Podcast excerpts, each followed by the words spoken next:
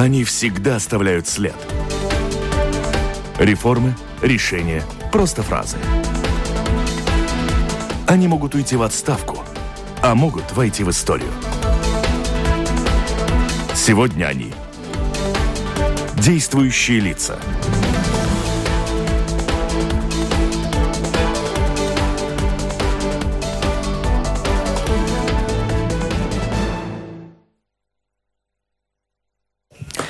Добрый день, уважаемые радиослушатели. В эфире, как всегда, по четвергам в это время программа «Действующие лица». Ее сегодня провожу я, журналист Латвийского радио 4 Анна Строй. Со мной в студии моя коллега портала русские, русской редакции портала «Делфи» Кристина Худенко.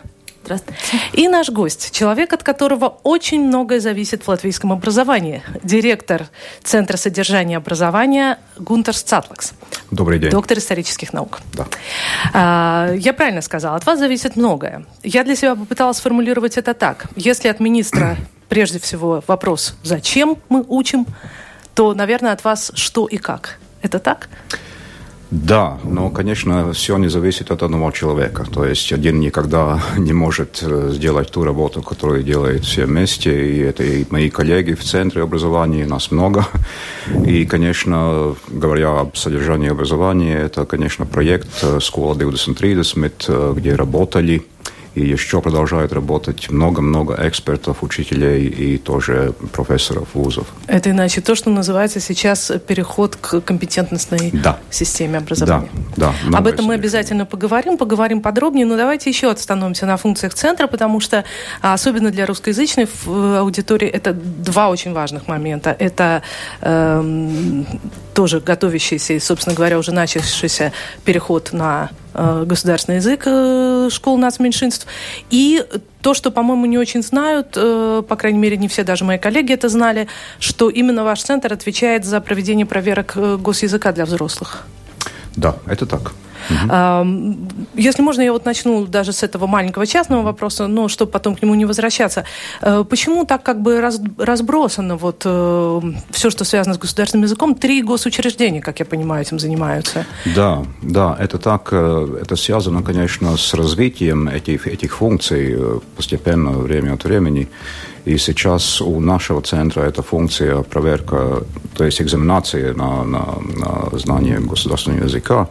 Но, конечно, я думаю, и все согласны с тем, что можно было бы более рационально организовать эту работу в государственном управлении, но развитие такового, что разные министерства э, должны делать какие-то функции. Да, то есть них, юстиция э, – это проверка, да, инспекции? конечно, инспекции. И то есть нас, центр госязыка? У нас образование и экзаменации, конечно, да, так что эти, эти функции разделены, но, конечно, это исторически так сложилось, но можно было бы по-другому, конечно. А то, что э, касается именно учителей, прежде всего учителей латышского языка и учителей э, теперь школ нацменьшинств, которые должны будут преподавать на латышском, mm-hmm. это ваши, условно говоря, клиенты или это агентство госязыка? Опять это агентство руководство госязыка, конечно, мы не, за, мы не занимаемся, то есть не в наших функциях подготовка учителей, конечно. Учителя подготовятся в педагогических вузах, а, как мы знаем, а, а, они должны иметь Мало квалификации. подготавливаются, плохо Да, конечно, может быть, можем говорить об этом, но, в принципе, это, конечно, функция вузов.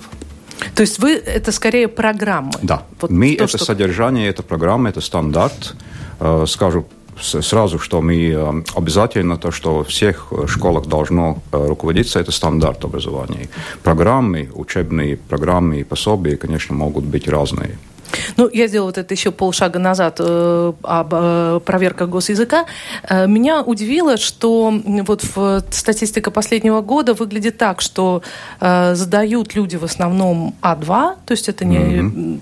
Та Основная аудитория, э, уровень, та категория, да. которая позволит людям работать, mm-hmm. и там процент э, не сдавших достаточно, ну, 6%. Mm-hmm. Mm-hmm. Э, потом Б, и очень мало кто сдает на категорию С, С1, С2.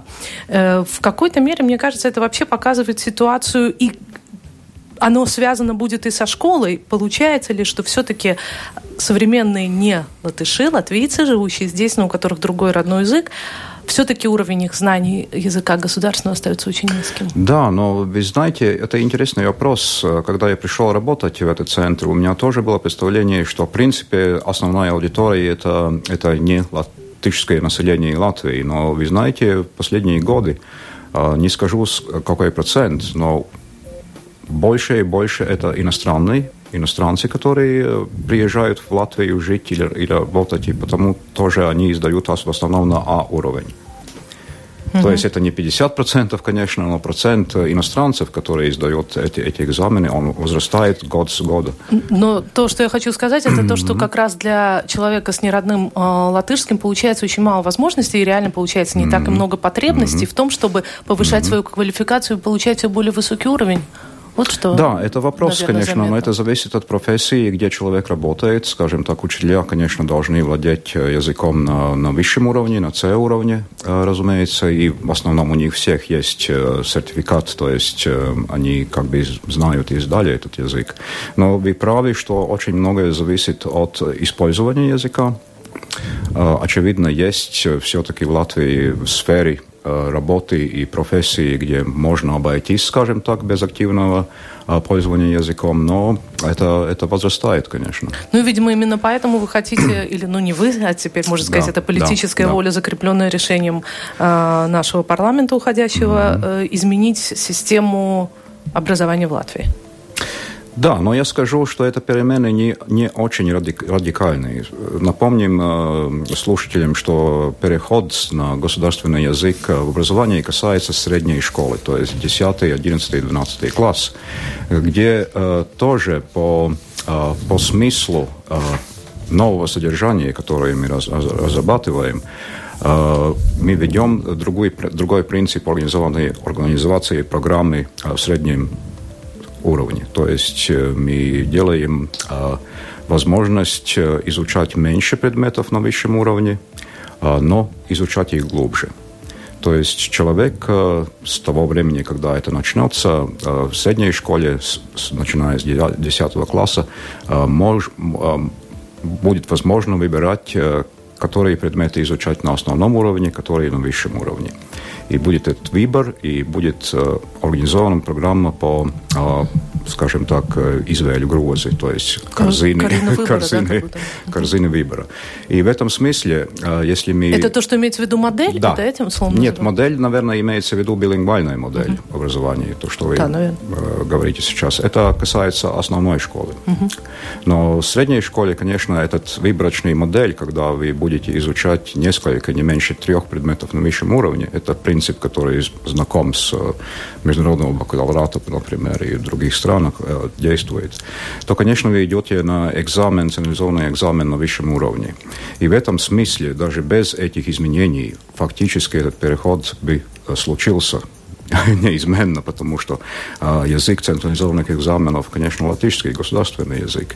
И если вы выбираете три предмета изучать на высшем уровне, и вы знаете, что через два года вам сдавать централизованный экзамен, ну, разумеется, что вы будете изучать его на том языке, на котором вы издаете этот, экзамен. Я хотела вот какой еще вопрос задать. Я тут разговаривала с директорами, с учителями, и никто не может понять. Вот все время идет приписка такая, что кроме предметов национальной идентичности. Но нигде непонятно, сколько это вообще в процентах должно быть. Mm-hmm. И вот директора mm-hmm. говорят, что уже даже сейчас приходится какими-то предметами жертвовать, чтобы нужное да. количество вот этих русского языка, литературы запихать и в основной школе, и в средней. А что будет дальше, когда в средней школе, ну, вообще мы говорим, что на 100% образования плюс предметы идентичности. Но в как каком они соотношении, за место mm. чего они, вот это совершенно непонятно. Да, но, конечно, это будет понятно тогда, когда э, государство э, э, пенемс, то есть будет, примет, при, да. при, примет mm новый стандарт э, среднего образования, но как раз об этом я и говорил, что это выборочные предметы, мы даем гораздо больше времени, то есть у всех не надо будет э, три года изучать 20 предметов, как это сейчас. Мы э, сжимаем, скажем так, эту облигаторную часть, которую все будут изучать во всех, во всех предметах, и даем возможность изучать несколько предметов на глубжем на глубоком уровне. В том числе это может быть и русский язык и литература. А это почему один тогда не, не, не поставить Да. э, лошадь Да. впереди телеги и Да. сначала не принять стандарт среднего образования, а потом Да. объявить о переходе на язык? Потому что говорят 100%, и люди не понимают, а где тогда? Да, да, да. Но это, это, конечно, будет, как я сказал, будет ясно, когда примет э, новый стандарт среднего образования. Но что... Это компетенция парламента. Э, нет, Министерство. это, мини- это, это не министерство, это кабинет министров Ага. принимает это, это министр кабинет нотейкум стандарт. И, разумеется, ну, чтобы... То есть вопрос, э, что впереди, что после, да, э, мы не, не смогли разрабатывать и, и иesniegt, то есть Подать. подать эти новые стандарты, потому что они иначе, чем требуется в нынешнем законе. То есть закон надо было менять, во-первых, чтобы мы могли разработать эти стандарты и дать в кабинет министров. Ну, это следующий год? А, Какие-то примерно Нет, рамки? нет, нет, нет. Мы стандарты уже э, окончили работу над э, основном образовании стандарт. Мы сейчас работаем очень интенсивно как раз на среднем образовании. А, то есть э, э, vadlīnijas, pirmskolas vadlīnijas э, направляющие положения, да, э, основные. положения для дошкольного образования уже в э, э, кабинете министров. Так что у нас задача э, всех эти документы э, э, направить на кабинет министров до э, окончания этого года, до 31 декабря. То есть это 2018 такая, года. получается, реформа как оркестр. Да. С одной стороны, Да. все должны Это- играть свои партии, а с другой есть- стороны, пока немножко оркестр, тут да. провис барабанщик, тут, Да. тут, тут не Да. пришел Да. клавишный. Да, политика это непростое дело, как вы знаете, да. Ну тогда И на разных уровнях. Я вам сказала, что мы обойдемся без Да. политических вопросов, Да. но я не могу тогда вот сейчас его и не задать. Э, Вы баллотируетесь в, э, в Сейм, и при этом вы сказали в одном из своих относительно недавних интервью газете «Нет Корига», что содержание а, образования политизировано. Э, Ну так если у нас, можно сказать, главный специалист, или точнее даже руководитель всех специалистов идет в политику, что случится тогда со всем с этим образованием? Образование будет и останется, пока будет страна и люди, они будут идти, идти в школу, и учителя будут учить, конечно. Но э, вопрос, как бы сказать, э, политика сложное дело, но есть такое сказание, что э, либо э, вы занимаетесь политикой, либо политика занимается вами. И второй вариант гораздо болезненнее. Так что я уже все эти три года фактически участвовал в политике, но не как политик, то есть без мандата политика. И я понимаю, что очень-очень много зависит от решений, которые принимаются не только в правительстве, но и в Сайме, в парламенте. Мы очень много дискутировали о содержании образования. Очень много. Как никогда, наверное. Как да? не, может быть, как никогда, я не могу... с- с- э, я думаю, что это было и так и в 90-х годах, и до того, нав- наверное. Но очень многое зависит от решений, которые принимаются на политическом уровне. И тогда, если вы это понимаете, и вы знаете, как... Ну, я думаю, что я знаю, как надо делать. И тогда не идти в политику, и оста- а остаться, скажем так, на стороне и сказать, ну, я не могу ничего сделать, потому что политика решает так и так. Ну, тогда, если вам что-то не нравится, и вы думаете, что вы можете лучше, тогда надо идти в политику. В общем, вы да. будете усиливать позиции нынешнего министра Шадурского, если... э, Ну, я надеюсь, что министр будет выбран в Сайм. Я надеюсь, что я буду выбран, конечно, но, разумеется, я думаю, шансы у министра гораздо больше, чем Ну, то есть вы не будете, естественно, персонально. противоречивать, вы будете усиливать, э, как бы... Да, но эту мы, мы, в принципе, находимся на одной идеологической платформе, скажем так. Я, я согласен с политикой в общих, в общих чертах, которые министр и, и хотел и Вы будете продвигает, продолжать, так сказать, битву за шестилеток? Я думаю, это вопрос, я не могу сказать точно. То есть все, все зависит от нового состава парламента, разумеется, да. Но я думаю, этот вопрос э, обязательно возвратится на повестку дня. Неизбежно. Почему все-таки, на, на ваш взгляд, именно этот, э, так сказать, ну, паровоз или сост- вагон в этом паровозе реформ был категорически отвергнут? Потому что политические решения принимаются не только рационально, но и эмоционально. Они базируются, конечно, не только на аргументах, рациональных аргументах, но и представлений людей и стереотипов, даже воспоминаний с детства, когда всегда, когда у вас есть дискуссии политические об образовании и содержании образования, тот аргумент, который вы слышите много-много-много раз, когда я ходил в школу, было так и так. И мы судим по нынешнему образованию и о будущем э, тех детей, которые сейчас школьники, мы судим по своему э, воспоминанию и по своему представлению, что такое образование. Скажем так, вся эта дискуссия о том, что надо будет сейчас мал маленьким детям сидеть э, в партах по 40 минут и 8 часов по день, но это не соответствует действительности, конечно. Ну, люди принимают решения и судят, и выдвигают аргументы, судья по своим э, воспоминаниям.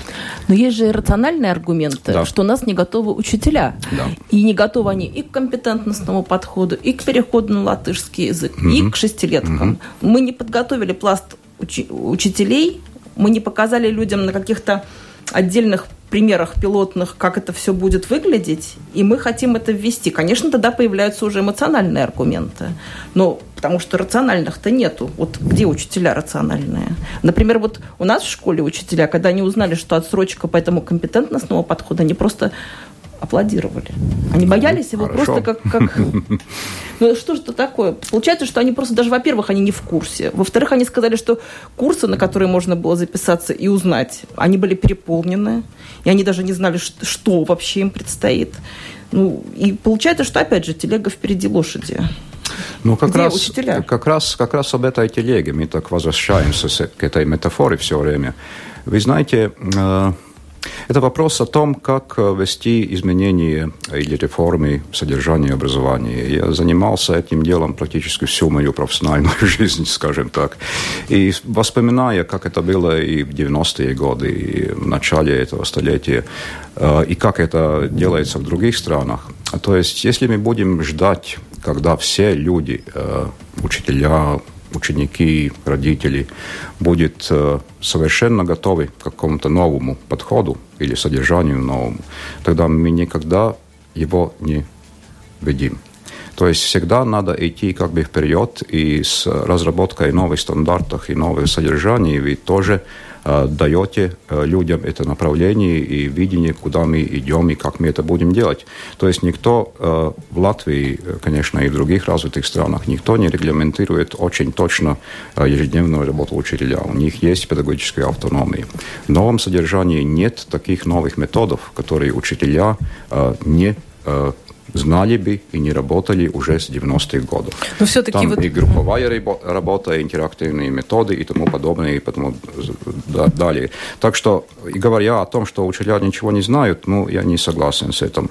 Конечно, у любого учителя может быть свой собственный э, мнение, но в проекте уже два года мы работаем э, со, с всеми руководителями всех школ Латвии, то есть они участвуют в курсах, они получают методику, информацию. В том числе те, которые не в пилотах, В том числе да? Те, которые не в проекте, абсолютно. У нас есть 100 э, этих пилот, пилотных школ. Мы сейчас, я, я напомню, да, что мы да, говорим да. именно о проекте «Школа да, да, 2030» или да. так называемая «Школа 2030», да, да, да, да. Мы работаем уже два года с, с э, сотню этих пилотных школ, которые апробируют постепенно Э, раз, развитие материала. Года, да? да, да, с 16 года. И мы работаем тоже с 17 года со всеми руководителями всех школ Латвии. Мы тоже все время повышаем, а, повышаем это число учителей, которые э, получают эту, эти курсы, да, а не только эти, которые я назвал. У нас в начале проекта было число 6 тысяч учителей, сейчас это число возросло до 8 тысяч учителей. То есть в Латвии если смотреть на том, как много учителей у нас есть, мы ближе уже подходим к половине, скажем так. Это больше, чем третья часть. Это беспрецедентно. Вы не найдете ни одну страну в мире, и я это говорю как историк, да, э, я работал многие годы тоже в Брюсселе и изучал реформы в разных странах. Всегда э, та, тот процент, который должны пройти обучение, когда ведется новый, новое содержание, Э, обычно в развитых странах это 10%. Э, есть э, ну, исследование, что 10% это критическая масса, скажем так, из учителей, чтобы внедрить новое содержание. Мы уже подходим где-то к 40%. Да. А тогда вопрос, э, если сравним мы с нашей реформой образования, которые так резко могут поменять все в школе, это финны прежде всего или как? А, если смотреть на... Нет, это не модель, это не точная модель, взятая из какой-то конкретной страны. То есть мы э, работали с новыми, э, с многими мы изучали э, довольно глубоко. У нас было исследование, э, да, в 2016 году мы изучали модель э, Великобритании, то есть Шотландии и Англии. Этих систем мы изучали модель, финскую модель углубленно. Мы тоже изучали модель из Австралии и из Канады. И, конечно, мы все время работали очень-очень связано с нашими коллегами из Эстонии. Мы все время координируем их успехи и, и проблемы и наши, скажем так, мы идем параллельно. И тоже мы э, работаем все время в проекте с э, нашими коллегами из э, Cambridge Assessment, которые нас консультируют по, по методическим вопросам, скажем так. Не по ну вот все-таки, если уж мы говорим теперь и об этой 20, школе 2030, значит, получается так, сейчас вам парламент дал год на то, чтобы ну, дополнительный год. Как бы те результаты, которые для должны внедрения. быть. На внедрение. Для вне... на... да. начала внедрения. В начало внедрения. Постепенно Есть все, 100 школ, все. которые успели, так сказать, поплавать в этих водах, и школы, которые еще не были в проекте, но они о нем что-то знают вот через да. своих руководителей. Да. И тогда как одновременно могут... Э, что будет в следующем учебном году? Mm-hmm. Те школы, которые внедряют, окажутся даже не на один корпус, если уж мы про телеги mm-hmm. лошадей, mm-hmm. а может на 2-3. Mm-hmm.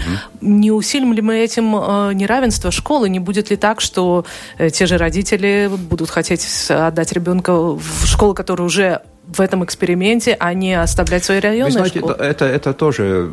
Я, я хочу уточнить, что э, эти пилотные школы, которые апробируют, они не работают полностью по новому стандарту. Они апробируют подходы и методику. То есть они, конечно, работают сейчас по старому стандарту, то, что они должны учить и изучать. Uh-huh. То есть в основном они апробируют то, как учителям э, Э, сотрудничать, как планировать э, учебный материал. Вот эти межпредметные связи, Межпредметную да? связь, как мы знаем, то и тоже новые методики, более индивидуальный подход к ученику. Смысл, смысл нового содержания не в том, что мы внедряем новые предметы или что-то совсем незначимое. Смысл в том, э, что мы стараемся, чтобы ученики, э, по возможности все ученики школы, думали и углублялись в том материале, который они изучают, чтобы они учились смотреть на, на материал не как информацию, которую надо запомнить, но как проблему или ситуацию, с которой они должны что-то делать. Это самые принципиальные изменения нового подхода. Да. Ну, вот смотрите, вы, бы, да. вы руководили большим проектом э, фонда Сороса, который назывался «Открытая школа». Да, было. А, в общем, вот эти идеи о таком учителе нового типа, они ведь, в общем, появились тогда. Да, и о да. взаимодействии учителей да. между собой и детей. Конечно. И вот как, как, э, опять же, как вот вы на это можете сейчас, в этой самой короткой исторической личной перспективе посмотреть? Действительно ли меняется этот учитель? Или все-таки остается очень стагнирующая общая такая как бы педагогическая творческое, я не знаю, как правильно его называть, профессиональное сообщество, в котором появляется один, два, три ярких лидера, может быть, школ, э, но по большому счету все ваши красивые слова о том, как надо меняться, как менять парадигму, вот все то, что говорили вы в, этих, в наших интервью на радио или в других средствах массовой информации, но все это все равно не принимается учителями, которые будут вам говорить, что нам мало платят, у нас большие нагрузки, у нас возрастает бумажная работа. Mm. По-разному. Я, я думаю, то есть ну, мы смотрим где-то примерно в перспективу 20 лет. И 20 лет кажется много, но в образовании это не так уж много. Э, конечно, образование всегда очень консервативная среда. Но если посмотреть э, на учителей, которые были в 90-х годах, и те, которые сейчас а, я не жил в Латвии 10 лет, так что я, как бы, когда возвратился в 2015 году, я по-новому открыл многие вещи, встречался с людьми, посещал школы. А, я думаю, что если посмотреть так без дистанции, как бы с перспективой, то изменения очень-очень большие. Я бы никогда не сравнил ту ситуацию, которая у нас была в школах в 90-х годах, и то, как сейчас работают люди. Хотя многие из них те же самые люди. У нас средний возраст учителей где-то примерно около 50, 50 лет, да. Так это тоже большая проблема. Это, это тоже одна, ну, я бы не сказал, что проблема то, что учителей много лет. то есть вы можете найти очень прогрессивного, прогрессивного учителя, который думает и, и, и ищет новые подходы, новые методики на любом возрасте. Вы можете, можете встречать очень молодых людей, которые не очень, скажем так, интересуются, как лучше я могу сделать свою работу. да, но я согласен, что, конечно, у нас не хватает молодых, молодых учителей, молодых людей, которые не только изучали педагогику, но и ну, и ходили в школу. Но возвращаясь к вашему вопросу, конечно, идеи идеи и тогда были э, очень похожие на то, что мы сейчас э, стараемся внедрить. Тогда мы не называли это компетентностный подход, мы называли иначе. А люди тогда воспринимали новые методы и подходы, но они смотрели на них как бы, э, ну, как интересные, как интересные вещи, которые могут попробовать и которые делает радость самому, скажем так, и ученикам. Сейчас мы как бы диалектически на другом уровне, потому что мы понимаем, что эти методы, которые мы смотрели как отдельные инструменты или игрушки, скажем так, в прошлом, mm-hmm. ну, как групповая работа, mm-hmm. например, в малых группах. Ну, интересно, конечно. Но смысл не в том, что только было интересно, но смысл, что через такие методики вы можете э, изучать углубленно содержание и развить те навыки, которые сейчас мы будем э, вписывать в новые стандарты. То Мне кажется, это очень важно, это что вы заметили. развитие, развитие потому что как сказал, раз да. Э, два дня назад у нас первая сентябрьская неделя, mm-hmm. можно сказать, посвящена образованию. Об, об образовании, по-моему, больше, чем о политике. Говорим о выборах, семь на этой неделе, что, мне кажется, правильно. вот. И во вторник в этой аудитории были, эм, кстати, интерактивно, то есть при помощи технических средств один учитель из Латгалии, э, ваша коллега Велта Какса из да, центра, которая да, да, как да. раз руководит проектом mm-hmm. «Школа 2030». Меня тут поправляют, э, не, не стоит ли все-таки говорить 2030, вы не в Англии, господа. Ну, это такой, знаете, ну, сленг, да, он, он украшает, да. всегда в языке есть э, традиционные такие пуристские тенденции, есть новаторство, я сторонник новаторства в языке, как и не только в языке.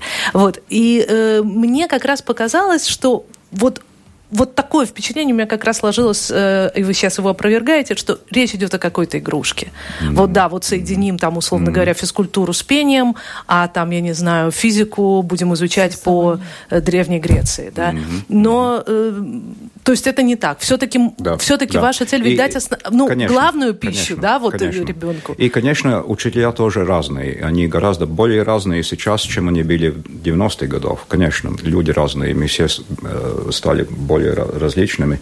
Но э, в общем-то, если тогда большинство, я бы сказал, я не, не, не могу сказать все, конечно, но большинство учителей, с которыми работали, как раз смотрели на новые методы как более-менее как игрушку, то сейчас Конечно, еще есть люди, которые консервативные и думают, что образование – это передача информации от меня ученику. Конечно, такие есть и сейчас, и были тогда. Но те, как которые... вы это назвали, директивно-трансмиссивный э, способ? Да, да, так оно, uh-huh. так оно, так оно называется, да. Э, но и тогда были люди, которые работали иначе. Я бы сказал, что сейчас та группа, она больше, которые принимают этот новый, этот новый подход, чем а она как была мы его тогда. Называем?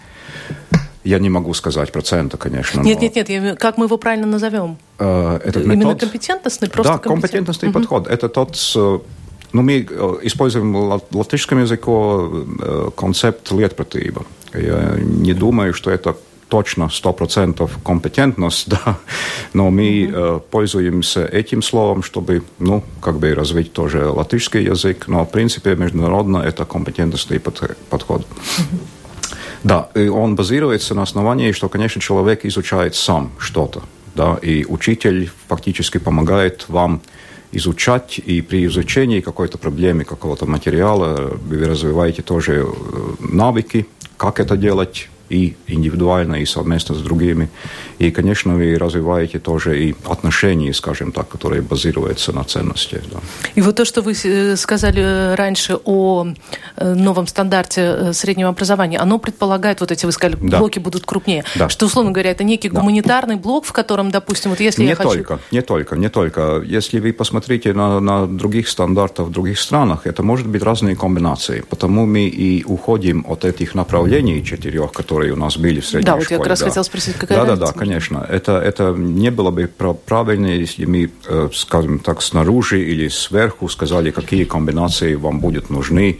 Мы говорим о людей, которые будут жить в середине этого века, да. 2000-е, 40-е, 50-е годы. И мы не знаем, мы не можем сказать, что тогда надо будет у вас иметь или либо гуманитарные направления, или экзактные.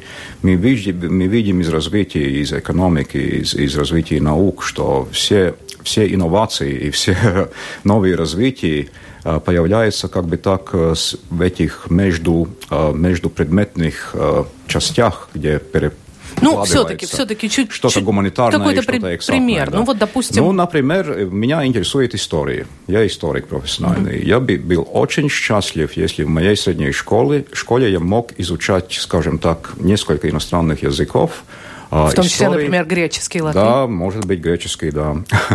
Некоторые иностранные языка, истории углубленно, и я бы, я бы хотел тоже рядом. изучать не только это, я бы хотел, скажем так, брать, у меня интересовала физика, например. Я хотел понимать, как э, действует общество, но я хотел и понимать, как действует природа. То есть и такие комбинации возможны. Почему нет? С другой стороны, Да. именно Да. поэтому в учебном Да. а, списке учебных предметов Всё, всегда была да. и история, Да, и да, физика. да. Конечно, решение было тогда создать много-много предметов, чтобы все изучали, изучали все. Но проблема в том, что у нас те же самые три года. У нас тот же самый примерно 3700 учебных уроков за три года. То есть мы не можем раздвигать больше и больше времени, чтобы изучать все. И ни, ни один человек, э, ну, вспомним, что нынешняя модель, в принципе, очень, очень старая. Это идет от 19 века, начала 20 века, когда э, была эта директивная трансмиссиональная модель, когда был как, как скажем так, канон или, или, или общие знания во всех дисциплинах, которые делали вас интеллигентным человеком, да, универсальные знания, скажем так. Но мы сейчас живем в принципиально другом мире. У нас информационное время, у нас информации как бы девальвировалась, да, скажем так, да, мы можем найти любую информацию о любом вопросе в течение нескольких секунд, да. И, разумеется, для образования это мен- меняет парадигму, то есть у нас нет больше цели, чтобы дать ученикам тот минимум или максимум или оптимум знаний, которые они, может быть, пользоваться все все время, всю свою Ну да, жизнь. смешно даже запоминать дату открытия Америки. Конечно, Гугли. да. И если вы изучаете 20 предметов в течение трех годов, вы получаете где-то два урока в неделю на один предмет, вы ничего не Ничего, можете углубленно изучить. Вы просто как бы скользаете по, по поверхности, да, вы как бы... Как Вы бы- выучиваете как бы слова, читаете. которые потом можете Да. искать в Гугле, да. Да, да, да. Ну, понимаете, да, так что, так что это направление, что их сказалось э, во всех развитых странах прошлые 20 года, это как бы сузить э, этот бродность да, все- всего материала, всех, всех предметов, но усилить э, развитие этих трансверсальных э, э, навыков, э, чтобы вы могли, изучая и физику, и историю, э, получить то, что вам необходимо, чтобы делать э, умственные, умственные заключения, скажем так, о мире, о обществе, обществе и самом себе. Сейчас задаст Кристина вопрос. Я, во-первых, этот хочу уточнить. э, Вот э, в свое время же давали возможность выбирать, там, сдавать, не сдавать Да. математику и так Да. далее. Мы Да. получили довольно Да. большой пласт гуманитариев и довольно большой дефицит инженеров. Не получится ли сейчас, если мы сейчас позволим как-то выбирать, то Нет, э, все мы- пойдут легким путем? Да, да мы, мы понимаем это и, и знаем, потому что выбор, конечно, будет э, регламентирован. Он не будет свободным выбором, как это было в 90, 90-е годы, когда мы открыли эту возможность. Э, Сейчас выбор, конечно, будет регламентирован. У нас меньше предметов. Э, Комбинации будет возможны в зависимости от школ. То есть будут, будут требования, чтобы каждое среднее образование школа э, предлагала э, по крайней мере, хотя бы два различные корзины, скажем так, этих комбинаций предметов. И, разумеется, они должны будут быть разные. То есть не будет возможность, ну, скажем так, по минимуму, если у вас маленькая школа, и там только две выборочные корзины, скажем так, да, возможны, то, раз- разумеется, это будет различный То есть половина тогда должна быть выбирать тот, где больше технических или, или экзактных предметов, вторая половина что-то другое, да, языки или гуманитарные предметы. Так что это различия как бы и будут сохраняться. Вы сказали гуманитарные направления или экзактные направления. Э, принцип будет сохраняться, но, конечно, комбинации могут быть разные, скажем так, в разных школах, какие предметы входят в эти, эти корзины. И вот у меня такой вопрос главный. Поскольку вы тесно сказали, что сотрудничаете с эстонцами, вы можете вот достаточно четко сказать, как получилось, что, в общем-то, мы стартовали примерно с одних позиций, но они оказались по ПИЗе на третьем месте, а мы на 31-м. Mm. Mm. Уточни, пожалуйста, что такое ПИЗа. ПИЗа – это вот рейтинг такой вот, по которому проверяют. Это исследование, международное Это международное исследование да, Организации экономического сотрудничества да, и развития. одно из главных да, исследований да, школ. Да, да, угу. да. Что случилось? Вот какие можете назвать главные причины, почему? Э, я не знаю. Этот ответ не знают и сами эстонцы. Они очень удивились за свои результаты, скажем так. И тоже исследование сейчас происходит в Эстонии. Но принцип э, одинаковый. Э, вам надо создать возможность, то есть ПИЗа, этот исследовательский инструмент, создан как раз на, базируясь на компетентностный подход. Да? Он как раз создан, создан на то, чтобы измерять э, не только просто знания, информационные знания учеников, но чтобы дать, э, давать им задачи, которые требуют проблемного решения, то есть мышления.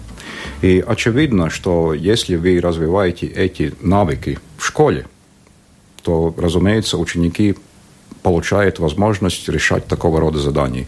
У нас в образовании, у нас в образовании доминирует этот все еще называемый директный трансмиссионный метод, когда учитель, в принципе, очень многих, многих э, случаях э, дает теоретические знания.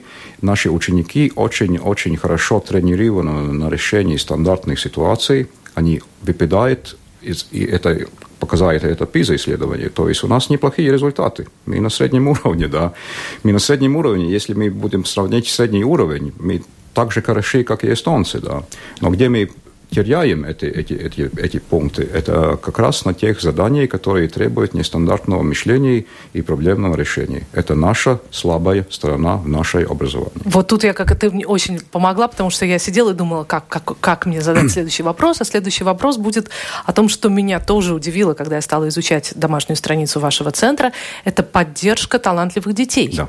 Мне кажется, что мы даже как-то вот мало знаем об этом. Это да. я себя сама упрекаю да. как средство массовой да. информации. Что да. это такое? Да. 6 тысяч детей в этом году там будут участвовать в каких-то мероприятиях? Да, ну, какие-то фантастические есть, цифры. есть, есть, это другой проект, это, uh-huh. это не школа 2030, это другой проект. Да, да, да, это другой проект. Да, да, да, который называется тоже поддержка для развития индивидуальных компетентность, э, компетентностей детей. Он состоит из двух частей, то есть работа с особенно талантливыми детьми и развитие, как бы так, э, э, образование интересов, да, которое неформальное образование в школах.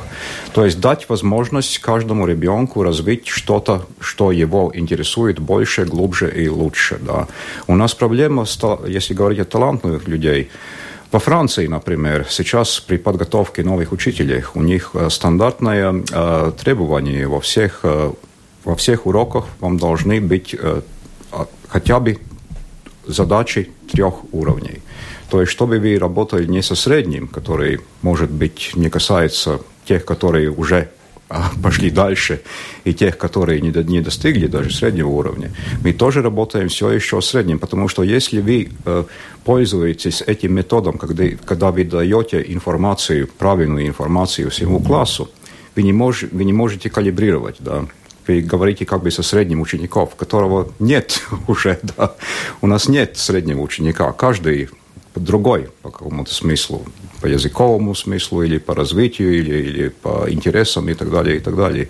Вы должны работать с классом, который не состоит из всех одинаковых людей, но из разных людей. Вы должны работать по-разному с разными разными детьми. И, конечно, это невозможно делать, если вы работаете по директивно-трансмиссионному методу со всему классу. Вы должны работать с, с группами, с индивидуальными людьми, дать разные калибрированные задачи, чтобы было интересно работать и тем, которые особенно талантливы в каком-то смысле, и было бы интересно и тем, которые не достигают еще среднего уровня. А как же их оценивать? Да, если по, они все по на разных достижениям, уровнях. По достижениям. Потому э, оценивание, конечно, формативное, самое-самое главное. Э, мы, мы говорим о оценках и, и оценивании в большинстве случаев только имеем в виду суммативную оценку. Да. Суммативная должна быть, она должна быть по э, окончанию какого-то периода или материала, или обучения курса, или предмета и тому подобное. Но они, она как бы показывает результат, а конечный результат. Конечно, стандарт одинаковый для всех, но не все достигают стандарт в, в, в том же самом уровне. Но э, оценивание должно быть э, на каждом уроке вы работаете с каждым учеником, и когда вы даете задачу, вы даете ему как это отгрызенская сайкная. Обратная связь. Обратная угу. связь, конечно, что получается, что не получается. Я хочу учить, уточнить, то есть да. сегодня у государства выделено финансирование вот на эту работу, вот да. на эту калибровку. Да, да, да. Здорово. Да. Мы Здорово. работаем над этим, да. Дай бог. Угу. Потому что без этого действительно, конечно, наверное, все конечно, остальное ну, как-то тоже пропадает. Да, да. Жалко, что мы мало об этом знаем. вот, но есть еще прекрасный проект, новый проект, который посвящен столетию Латвии. Это э, школьная сумка или школьный да. ранец, может быть, по-русски правильно сказать.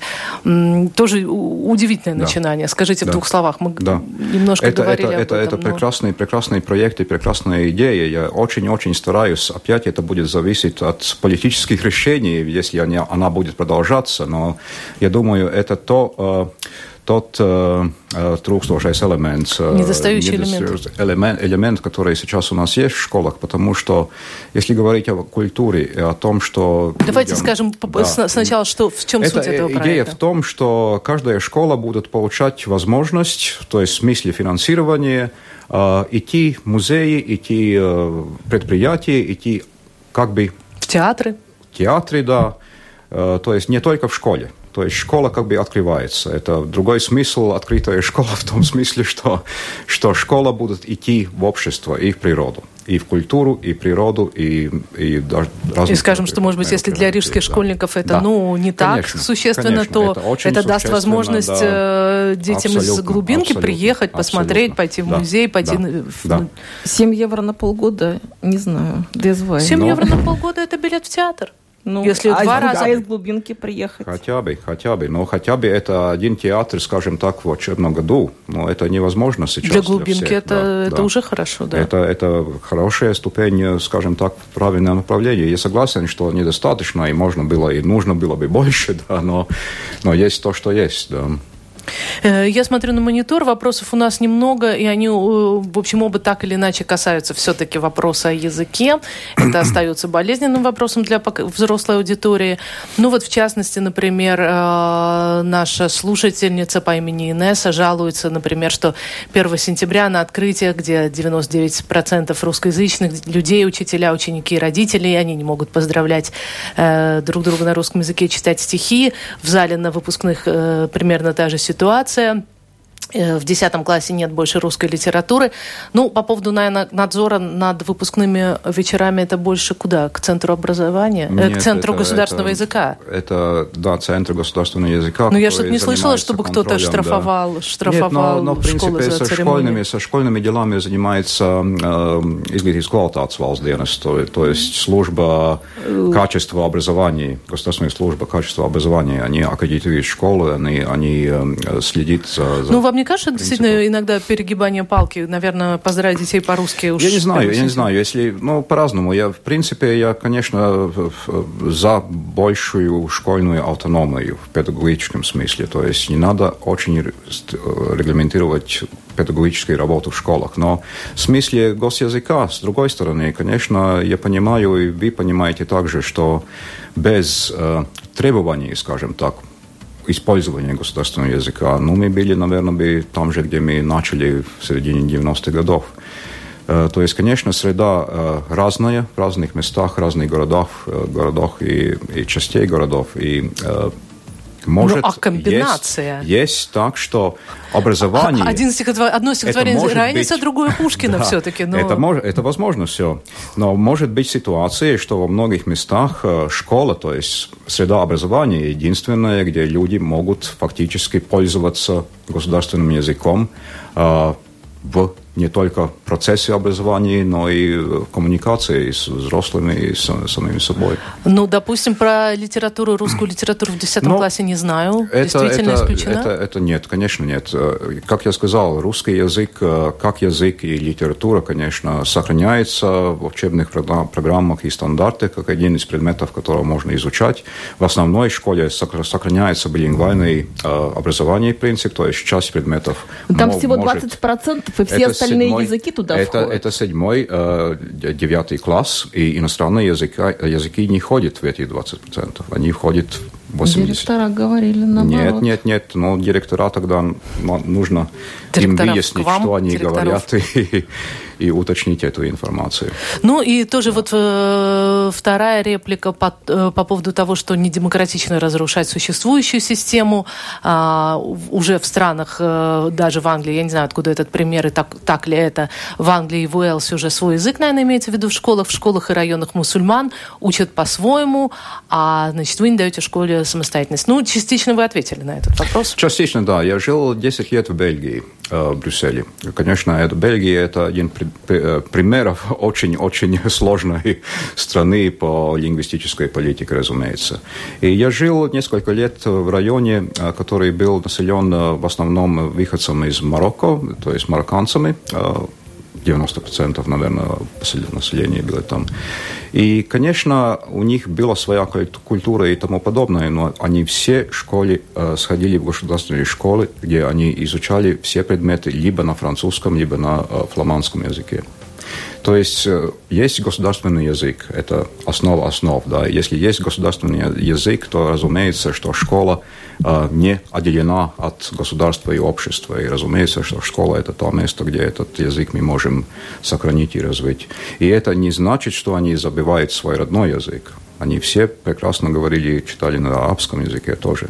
Но публичная среда была, там есть тоже, конечно, билингвальная, это фламандская или, или французская, да, но все официально были, и все публичные мероприятия, конечно, проходили только на одном из официальных языков. Ну вот незаметно пролетел наш час эфира, mm. мы коснулись, э, конечно, пунктиром основные направления, и мне кажется, разговор получился интересный, предметный, и я думаю, мы его будем продолжать. Я со своей стороны хочу э, э, э, приглашать родителей, поскольку, наверное, эту тему слушают в основном те, у кого есть дети, учащиеся в школе, э, чаще заходить на вашу домашнюю страницу, где есть много материалов, да, в том числе. Больше, будет и будет больше, больше, больше и в том числе, кстати, ведь все эти проверочные mm-hmm. задания и так далее, да. это все там. Да. www.visc, да. то есть valsts изглядības satura centers.lv. А э, я вам советую, в свою очередь, опубликовать то, что я нашла не у вас на сайте, а на сайте э, Министерства образования, но это первый раз вот такая вот наглядная инфография, графика, где мы видим поэтапное внедрение mm-hmm. э, реформы образования, в частности, переход, о переходе обучения на государственном языке, потому что, на мой взгляд, одна из наших самых таких существенных э, проблем – это все-таки отсутствие коммуникации с родителями. Наверное, если оно будет более правильно поставлено, будет меньше вопросов, и для меня, это мое убеждение, одним из средств этой коммуникации все-таки является русский язык. И я благодарю вас за то, что вы говорили с нами по-русски. Спасибо. В студии был Гунтер Цатлакс, э, директор Государственного центра содержания образования, и Кристина Худенко, журналист портала Делфи. Эту программу провела я, Анна Строй. Программа «Действующие лица» вышла благодаря технической поддержке нашего оператора Инары Целлера. Э, мы прощаемся с вами до следующего четверга, когда уже за пультом будет моя коллега Валентина Артеменко. Спасибо большое.